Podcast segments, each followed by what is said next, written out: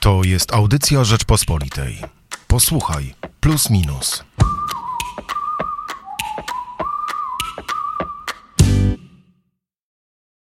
Przez pokolenia zbudowaliśmy cywilizację, której największym bożkiem jest niski koszt. Nawet postęp techniczny wydaje się dokonywać w jego imię.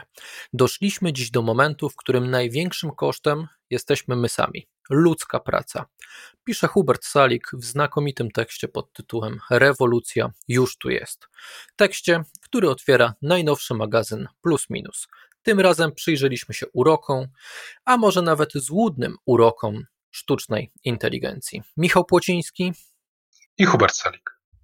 Hubert, Zacznijmy od tego, no to jest Twój tekst, więc e, trochę zdradźmy o czym on jest i e, w jakiej tak naprawdę perspektywie e, ustawiasz całą tą rewolucję, jak Ty to widzisz. Piszesz, że automatyzacja pracy rzeczywiście może wyprzeć z rynku rozmaite zawody i to nawet zawody, o których jeszcze nie myślimy, że zostaną w przyszłości zautomatyzowane, a więc ludzie nie będą ich wykonywać, tylko szeroko pojęte roboty, sztuczna inteligencja, algorytmy i tak dalej.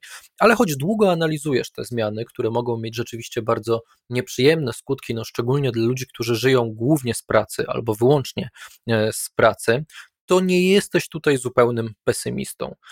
Co więc się zmieni na pewno wraz z, z postępującą automatyzacją jakie na pewno będzie miało to skutki, a co może nas jeszcze, właśnie tak szukając pozytywów, zaskoczyć?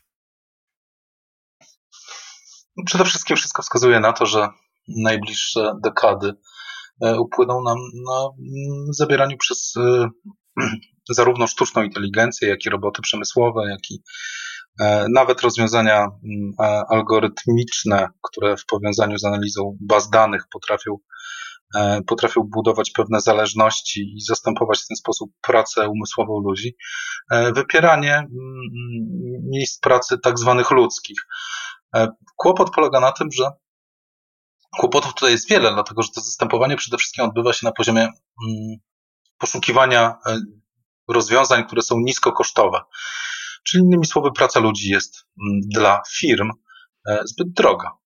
Jeśli praca ludzi dla firm jest zbyt droga i zaczynają ją przejmować roboty, to w ten sposób albo idziemy w kierunku dużego bezrobocia, albo idziemy w kierunku sytuacji, kiedy to państwo będzie musiało wziąć na sobie więcej, albo państwa więcej obowiązków e, socjalnych i społecznych. Pytanie brzmi, skąd ma wziąć na to pieniądze?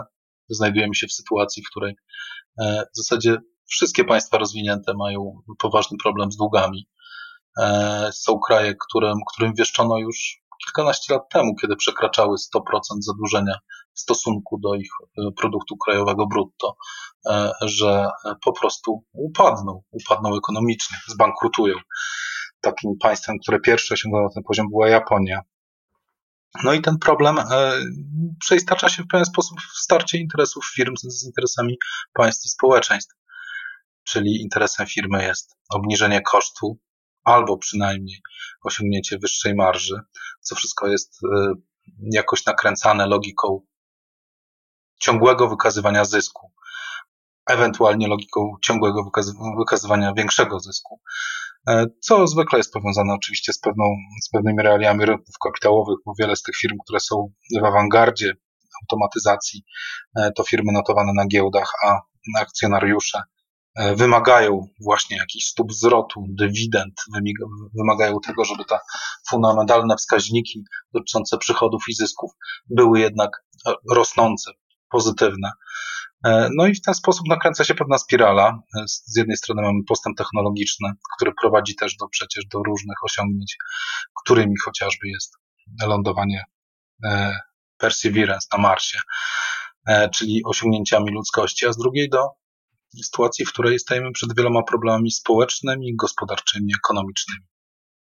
No, na pewno będziemy musieli, albo państwo narodowe, które wciąż jest tym najważniejszym podmiotem e, tej e, rozgrywki o, o, naszą przyszłość, na pewno będzie musiało się z nimi zmierzyć, ale ty, e, jak już powiedziałem, nie rozpatrujesz tego wyłącznie w kategoriach zagrożeń. Piszesz tak, że może nawet zdradzam tutaj trochę za dużo puenty twojego tekstu, ale, ale jak już rozmawiamy, to sobie trochę też wyjdźmy poza, poza twoją analizę. Piszesz tak, także, że to są oczywiście możliwości. Przypominasz rewolucję przemysłową, która przecież też miała mieć bardzo rozmaite, mogła mieć bardzo rozmaite negatywne skutki i pewnie dla wielu ludzi, dla zawodów e, rzeczywiście miała, no ale w jej efekcie e, zrodziło się no, najbardziej demokratyczne państwo dobrobytu e, w historii, czyli właśnie demokracja liberalna i żyliśmy i ciągle wciąż żyjemy, przecież nie udawajmy, że to nagle się absolutnie skończyło i teraz już odczuwamy jakieś olbrzymie negatywne skutki rewolucji cyfrowej, po prostu żyjemy w społeczeństwie bardzo bardzo bogatym społeczeństwie, e, coraz bardziej e, mimo wszystko e, równym. Chociaż to też można by dyskutować, ale zostawmy to, prawda? Jakie możliwości może zrodzić rewolucja cyfrowa? Co dalej z ludźmi, którzy wykonują prace, które powoli mogą przejąć algorytmy? Jeżeli nie jesteśmy zupełnie tutaj pesymistycznie nastawieni, to jakie, jakie szanse może ta rewolucja cyfrowa stworzyć? Przede wszystkim może stworzyć zupełnie nowe rodzaje zawodów. Mm, trudno sobie jeszcze wyobrazić, jakie to mogą być zawody, e, ale no już historia pokazuje, że jak niektóre zawody znikały, to udało się zastępować innymi. Często były związane one z sektorem usług, więc możliwe, że te usługi mm, świadczone mm, człowiek człowiekowi w dalszym ciągu będą istotne. Tylko tutaj jest sporo zagrożeń też związanych z tym, że E, udaje się powoli na przykład przenosić handel, który był jednym właśnie z takich mm, kierunków e, przy poprzednich zmianach społecznych sprzed 100 lat, w którym szły właśnie, szło właśnie przenoszenie tych miejsc pracy. Ludzie przenosi, przechodzili bardziej do handlu. E, teraz handel staje się bardziej online, niepotrzebny jest ludzki pośrednik. Trudno mi sobie wyobrazić na razie taką sytuację, w której udałoby się to jakoś zbilansować, ale ten kłopot wyobraźni chyba dotyka wszystkich pokoleń, które znajdują się w środku jakiejś rewolucji, jakiejś wielkiej zmiany. A jestem przekonany, że znajdujemy się w środku potężnej zmiany cywilizacyjnej e, i to w środku nie jest tutaj przypadkowe, bo ta rewolucja, ta zmiana trwa już tak dwie dekady i teraz staje się wyjątkowo silna. E, nie wiem coś i nie wiemy, co się stanie tak naprawdę z naszym systemem demokratycznym. E, systemami demokratycznymi, w których żyjemy. E, bo jeśli przyjmiemy właśnie wzrost roli państwa, które będzie musiało jakoś mm, objąć w większym stopniu rolą pomocy socjalnej grupy wypychane z rynku albo znajdujące gorsze zatrudnienie, albo nie znajdujące zatrudnienia, to, to państwo będzie musiało zupełnie inaczej działać chyba najbardziej interesującym z wszystkim jest ten konflikt między mm, interesem firmy, e, czyli takim e, liberalnym kapitalizmem, a interesem społeczeństwa e, i tej opiekuńczej roli państwa. Nie wiem, czy on od czasu rewolucji przemysłowej jeszcze nie był aż tak nabrzmiały, aczkolwiek nie aż tak widoczny, dlatego że, dlatego że nie widzimy takich bezpośrednich ofiar E, tego procesu, choć właśnie Złoty Glob dla najlepszego filmu odebrał, odebrał Nomadland, który trochę opisuje właśnie takie gigantyczne wyparcie z rynku pracy, mm, zupełnie śmieciowe. Mm, film na podstawie książki Jessica Bruder. No, ty piszesz zresztą, że to, co zaoszczędzą e, firmy e, dzięki obniżeniu kosztów e, pracy ludzkiej i wprowadzeniu coraz większej automatyzacji, będzie musiało prawdopodobnie wypełnić państwo w ramach swoich obowiązków redystrybucyjnych, czyli żeby ludzie po prostu mieli za co żyć. Może to jest też taka wizja tego, że nie będziemy musieli tak dużo pracować, że ta redystrybucja czy opodatkowanie rzeczywiście pracy e, automatycznej, jak to się mówi, opodatkowanie e, robotów, e, rzeczywiście doprowadzi do tego, że będziemy musieli trochę zmienić nasze podejście do życia, całą tę wizję antropologiczną człowieka, który jest konstytuowany przez pracę, przez stanowiska, przez to, kim jest, co osiągnął, a zacząć patrzeć na swoje życie e, w zupełnie e, innej perspektywie, w perspektywie po prostu życia, a nie pracowania. Jest to jakieś rozwiązanie. Natomiast e, dostrzegam tu masę paradoksów, z których nie do końca wiem, jak można w przyszłości wybrnąć. Być może są takie drogi.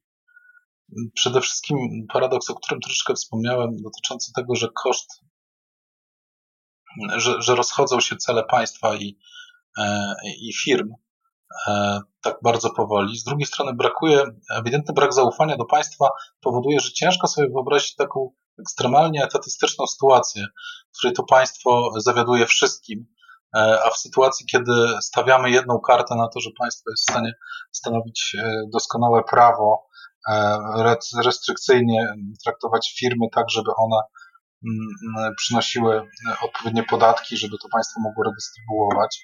Czyli odbieramy tym firmom sporo swobody działalności, to stajemy się w, też w takiej sytuacji Mm, ogranicznikiem pewnej przedsiębiorczości. A mm, doświadczenia e, e, ekonomiczne i gospodarcze pokazują, że to właśnie nieograniczanie przedsiębiorczości pozwala na rozwój gospodarczy. I to jest też pewien paradoks. Jeśli za dużo damy dla państwa, to ograniczymy działalność gospodarczą. Więc jeśli pozwolimy na zbyt szeroką działalność gospodarczą, na właśnie te ciągłe docinanie kosztów, przez które przechodziliśmy przecież mm, u szczytu procesów globalizacyjnych, cały ten outsourcing produkcyjny, który poszedł na wschód, e, to tak naprawdę, tak naprawdę opierał się na takiej zasadzie taniej i, lepiej. Firma Nike jest tu świetnym przykładem, akurat taniej i lepiej. Przecież e, zoutsourcowała swoje fabryki, a jednocześnie całe, mm, przeznaczyła bardzo dużo pieniędzy i na marketing, i na projektowanie. Czyli to projektowanie zapewniało lepszy, mm, lepszy produkt na poziomie mm, intelektualnym, stworzone lepszy, coś lepszego, co, co byłoby postępem akurat w dziedzinie obuwia, a jednocześnie obniżono koszty bardzo nisko, bardzo do minimum produkując te buty w miejscach, e, gdzie płacę. Mm, z pewnością nie pozwalałyby na przeżycie w takim rozumieniu człowieka zachodu. Tą drogą szło przecież też e, przed koncern Apple. E, więc bardzo trudno powiedzieć. Sytuacja, w której nie będziemy pracować i państwo będzie nas utrzymywać, wydaje mi się nierealna. E, bo my ciągle też nie wiemy, co się będzie działo dalej z tymi gigantycznymi długami, jakie państwa pozaciągały. Mm, te wszystkie prognozy o bankructwach się nie sprawdziły, ale nie zastąpiła je żadna teoria. Nie ma teorii końcowej mówiącej o tym, zamykającej, rozstrzygającej, mówiącej o tym, co tak naprawdę się stanie, kiedy państwo będzie miało dług rzędu 200% tego, co przez cały rok wszyscy jego obywatele wyprodukują, wytworzą, zarówno jeśli chodzi o czystą produkcję, jak i usługi, jak i transfery zagraniczne, a przecież mamy już jeden taki kraj na świecie. Jest to Japonia i jakoś nie widać, żeby Japonia była w kryzysie.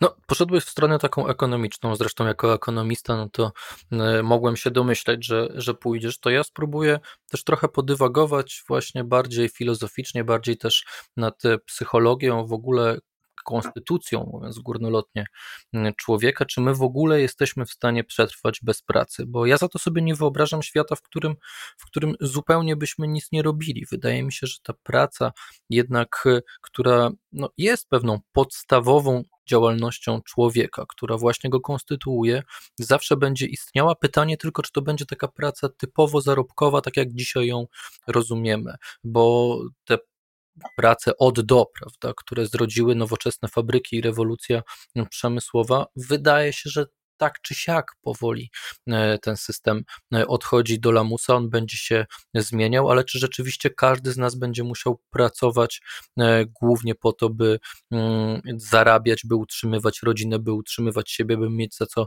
przeżyć? Tutaj nie jestem wcale tego taki pewien, choć wiem, jakie jest Twoje zdanie, zdanie różnych ekonomistów na temat gwarantowanego dochodu podstawowego, jakie to jest drogie, jak trudno byłoby to mm, wprowadzić, ale wydaje mi się, że mimo wszystko trochę w takim kierunku będziemy musieli zmierzać i to będzie na rękę także e, tym, którzy dysponują kapitałem i chcą go pomnażać. Będzie na rękę po prostu w jakiś sposób możliwe, że poprzez państwo się tym kapitałem e, dzielić, by, by, by dalej mieć, e, ludzie mieli siłę nabywczą, by mogli po prostu kupować produkty, nakręcać gospodarkę i ta redystrybu redystrybucja jest w jakiś sposób w przyszłości, wydaje mi się, konieczna, tylko co z człowiekiem, który zostanie pozostawiony bez tej pracy zarobkowej albo koniecznej pracy zarobkowej. No nie wierzę w to, Hubert, że człowiek po prostu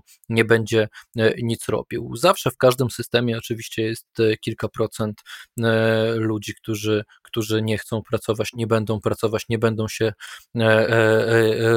rozwijać, no ale nie oszukujmy się, no to wynika z tego, że ludzie ci są po prostu nieprzystosowani. To wynika z pewnych problemów, z braku ich różnych kompetencji, przede wszystkim e, kulturowych, ale życie ludzkie no, musi mieć sens. Człowiek musi do czegoś zmierzać, nawet jak nie będzie harował w fabryce. Nie, nie oszukujmy się, czy praca na kasie, czy praca w fabryce e, naprawdę nas rozwija jako ludzi, naprawdę nam daje jaką, jakąś wartość, czy naprawdę będziemy płakać, jeżeli ludzie z tego e, zrezygnują. Pytanie, czym będzie ta wartościowa praca i pytanie, jak człowiek będzie chciał, albo jakie będzie miał możliwości e, prawda, ją wykonywać. Bo w momencie, kiedy automatyzacja rzeczywiście będzie raz lepsza, niż człowiek, dwa, dużo tańsza e, niż człowiek, to gdzie będzie miejsce na człowieka? Ja też Ci powiem, że no, akurat y, rozmawiałem też y, e, wczoraj o Amazonie i przy okazji tej rozmowy o tym, że Amazon wchodzi do Polski,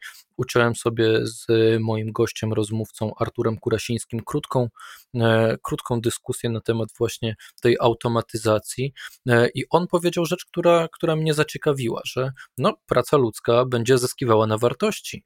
Kontakt z człowiekiem może będzie droższy, może będzie rzadszy, ale dlaczego ludzie mieliby tego sobie nie cenić? Czyli nawet w usługach może rzeczywiście ten człowiek e, pozostanie. Człowiek otoczony przez robotyzację, automatyzację, algorytmizację, ale może rzeczywiście człowiek dopiero w momencie, kiedy zaczniemy mieć e, ciągły kontakt albo prawie wyłączny kontakt e, z algorytmami i z tak zwaną sztuczną inteligencją, dopiero wtedy docenimy tego drugiego człowieka, którego będziemy po prostu mm, pożądać, pożądać kontaktu z nim także w handlu, także w usługach, albo także w przemyśle. Jeżeli wszystko już będzie robione zupełnie przez e, roboty, to e, te wszystkie rzeczy, które są dzisiaj reklamowane jako handmade, dopiero e, nabiorą prawdziwej wartości. Dopiero wtedy zaczniemy doceniać, że coś jest zrobione przez człowieka, że jest unikalne, oryginalne, że jest po prostu nasze. Może nawet taka kontrrewolucja humanistyczna nas czeka. Co myślisz? No właśnie, wydaje mi się, że to podejście bardzo filozoficzne i psychologiczne w jakimś gruncie rzeczy jest ślizganiem się po powierzchni, ale to znowu jest przekonanie e, z punktu widzenia ekonomisty, bo ja ciągle to zjawisko postrzegam ekonomicznie. To nie jest do końca wolny wybór. Wydaje mi się, że oczywiście to trzeba by zbadać, ale wydaje mi się, że to nie jest tak, że większość, przez większość rozumiem powyżej 50% ludzi wykonuje rzeczy e, wymarzone. E, I to się nie sprowadza do. Wiele osób pracuje, żeby zarabiać. E, I te prace ich nie satysfakcjonują, ale są takie, jakie są. Czasami okazuje się, że całe życie wykonują rzeczy, których, za którymi nie przepadają. No ale muszą się jakoś utrzymać. Mm. A takie postawienie sprawy, y, jakim wspominałeś, jest postawieniem sprawy bardzo humanocentrycznym. Człowiek w środku i on sobie decyduje, że może robić to, a może robić tamto, w zależności od tego, co mu sprawia frajdę. To, takie myślenie ma jedną wielką zaletę, bo pokazuje, że w pewien mentalny sposób jesteśmy w kraju dobrobytu. Bo w krajach, gdzie nie ma pewnego poziomu dobrobytu.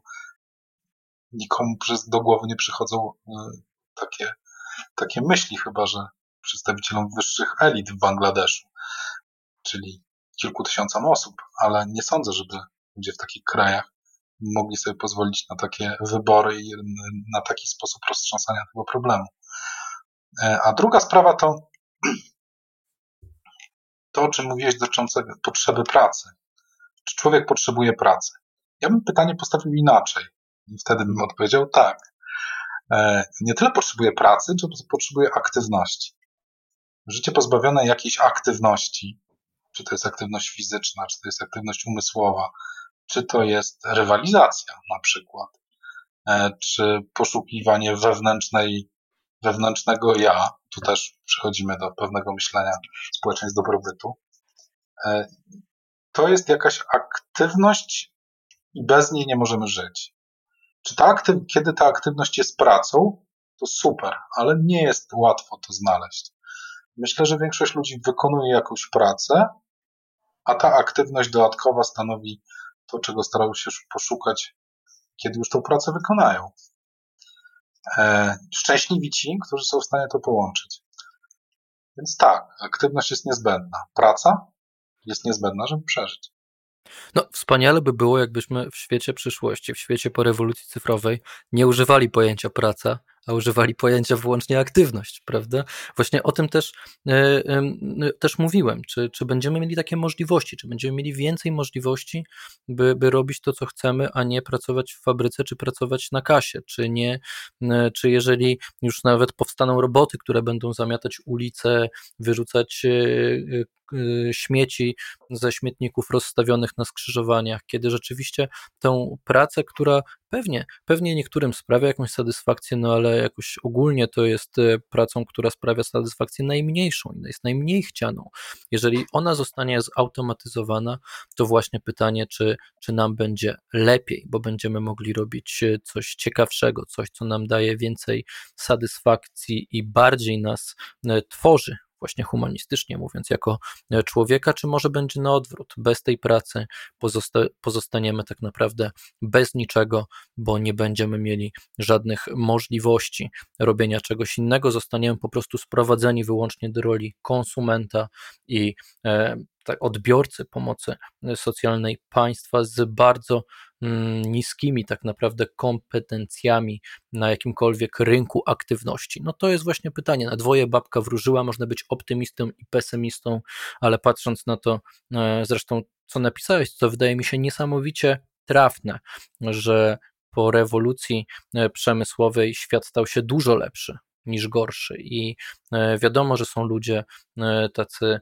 e, powiedzmy, nastawieni ludycznie, antytechnologicznie. Uważają, że ta rewolucja przemysłowa nas popsuła, popsuła relacje między nami. No to jeżeli popatrzymy na same statystyki, fakty, na to, jak dzisiaj się żyje, jakie mamy możliwości, no trudno polemizować z tymi faktami i trzeba jednak tutaj, moim zdaniem, jedno przyznać liberałom, że rzeczywiście rozwój jest widoczny.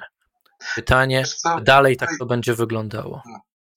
Mam tutaj, tak, po rewolucji przemysłowej, na końcu tejże rewolucji, kiedy się skończyła, stworzyliśmy, powstały liberalne demokracje, państwa dobrobytu. Mm, tylko to jest proces. Ten proces trwał bardzo długo i e, przypominał raczej sinusoidę.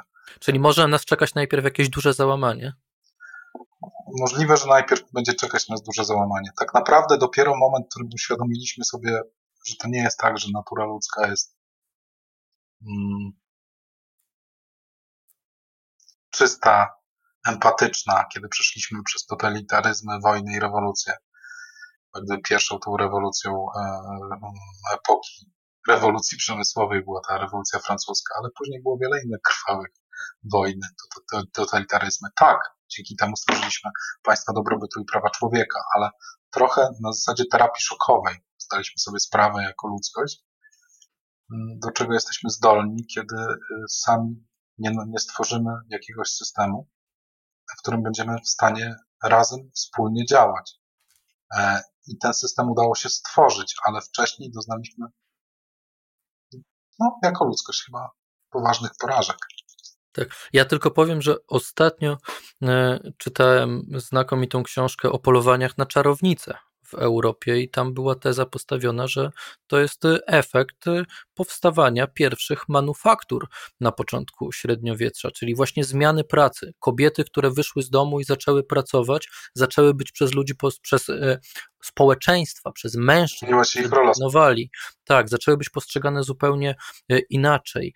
I ta zmiana właśnie na rodzaju pracy wywołała rewolucję społeczną, żeby kobiety z powrotem zapędzić do domu. Potem dopiero protestantyzm, prawda, wymyślił to, e, to trzy razy K, czyli e, e, że kobieta powinna być w kuchni, zajmować się dziećmi, czyli kinder i jeszcze chodzić do kościoła, czyli kirsie prawda, że to było takie załamanie zaufania społecznego, e, było pierwszą przyczyną pierwszej takiej powiedzmy rewolucji przedprzemysłowej, powstania pierwszych zakładów e, pracy e, w Europie, więc może rzeczywiście coś w tym jest, że teraz, jak zmieni się nasze podejście do pracy, sposób wykonywania pracy, też poczujemy, że grunt osuwa nam się spod nóg i będziemy łapczywie szukać jakiegoś starego porządku. Też zresztą o tym chyba piszesz trochę. A nie masz wrażenia, że te ostatnie amerykańskie wydarzenia, e, zwieńczone trochę atakiem na Kapitol, ale też słuchem Black Lives Matter, wyborem w ogóle Donalda Trumpa na prezydenta Stanów Zjednoczonych, e, one właśnie nie wynikają z tego zdarzenia, z tej właśnie z jednej strony problemu z pracą, z tego, że stary porządek nie wrócił, pewnego rozwarstwienia społecznego, mm, coraz mniejszej możliwości przeskoczenia między pewnymi klasami społecznymi awansu społecznego, tak może będzie lepiej. Awans społeczny jest coraz trudniejszy. E, ten pas rdzy, to miejsca, gdzie zniknęły miejsca pracy produkcyjne, zostały przez 30 lat wyoutsourcowane. E, to poniekąd już się na naszych oczach dzieje i ono się, to się przekłada na e, no, poważny problem społeczny i polityczny. Stany są na razie wygląda na to, że w momencie jednego z największych swoich kryzysów mm, demokracji polityki równocześnie. E, na razie jest to przysypane tym, że pojawił się nowy prezydent, ale to może po prostu zasłonięcie ognia, może dym dalej jest. E, te czynniki już działają. No zobaczymy, do czego doprowadzą. No i więcej o tym w najnowszym magazynie Plus Minus, gdzie twój tekst, e, czyli Huberta Salika pod tytułem Rewolucja już tu jest, ale przyglądamy się także, a dokładnie przyglądają się Michał Duszczyk i Jan Maciejewski samej sztucznej inteligencji albo temu, co uważamy często za sztuczną inteligencję. Bardzo Państwu też polecam teksty Michała Duszczyka w lodówce, w banku i w ręku zabójcy. No i znakomity felieton Długi cień golema Jana Maciejewskiego, który stara się to, na to nasze marzenie e, o skonstruowaniu sztucznej inteligencji, która będzie równa ludziom, odnieść do innych filozoficznych nurtów, szczególnie e, do e, kabały, nurtów kabalistycznych żydowskich, gdzie przecież już taka sztuczna inteligencja czy sztuczny człowiek pojawiał się grubo 2000 lat temu. Więcej w plusie, minusie. Zapraszamy do kiosków, oraz na stronę www.rp.pl. Michał Płociński i Hubert Salik. Słuchaj więcej na stronie podcasty.rp.pl. Szukaj Rzeczpospolita Audycje w serwisach streamingowych.